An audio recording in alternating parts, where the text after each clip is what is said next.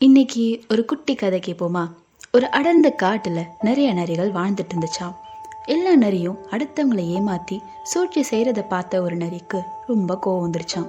நம்ம அப்படி இருக்கக்கூடாதுன்னு முடிவு பண்ணி அந்த இடத்த விட்டு இடம் பெயர்ந்து பக்கத்துல இருக்க ஒரு வில்லேஜுக்கு போச்சான் அது போற வழியில ஒரு பெரிய புதக்குழியை தாண்டி தான் போச்சான் அப்போ அந்த பக்கம் ஒருத்தர் போறதை பார்த்த அந்த நரி அங்க ஒரு பெரிய புதக்குழி இருக்கு. அந்த பக்கம் போகாதீங்க. இன்னொரு பக்கம் போங்கன்னு சொல்லுச்சான் அதற்கு அவரு நீ சூழ்ச்சி செஞ்சு என்னை கொல்ல பார்க்குற?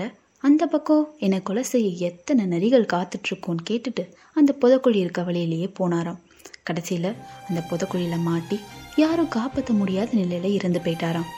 இப்படி அந்த நரி நல்லது பண்ணலாம் நினைக்க நினைக்க எல்லா மக்களும் அதுக்கு ஆப்போசிட்டாக பண்ணி ஆபத்தை தேடிக்கிட்டாங்க.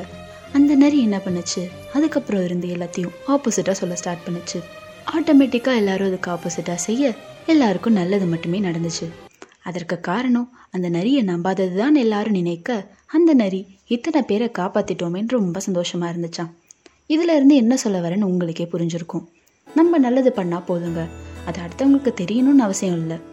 இந்த கதையை நான் ரெண்டு விதமாக முடிச்சிருக்கலாம்.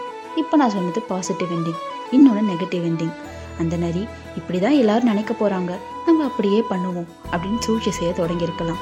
அதோட வாழ்க்கையை அது டிசைட் பண்ணுச்சு.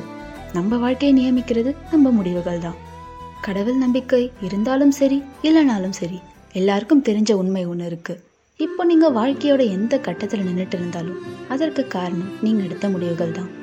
அடுத்த தடவை ஏதாவது ஒன்று நினைச்சு ஏண்டா நம்ம வாழ்க்கை இப்படி இருக்குன்னு யோசிச்சீங்கன்னா நல்லா ஞாபகம் வச்சுக்கோங்க. அதற்கு காரணம் நீங்க எடுத்த முடிவுகள் தான்.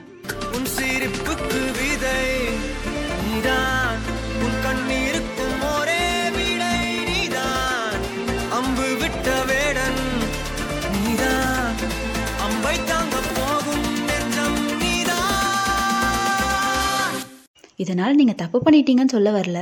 என்றைக்குமே நீங்கள் எடுத்த முடிவுகளை ரெக்ரெட் பண்ணாதீங்கன்னு சொல்ல வரேன். வழிகளை கடந்த வாழ்க்கையும் வாழ்க்கையை கடந்த வழிகளும் என்றும் மறக்காது. ஆமாங்க வழிகளை மறக்கிறது கஷ்டம்தான். ஆனால் அதிலிருந்து பாடங்களை எடுத்துக்கிட்டு கடந்து போகிறதான தானே வாழ்க்கை. ஸோ நீங்களும் சீக்கிரம் உங்களோட வழிகளை ஏற்றுக்கிட்டு நிம்மதியாக வாழ ஸ்டார்ட் பண்ணுங்க. இப்படிக்கு உங்கள் வைனி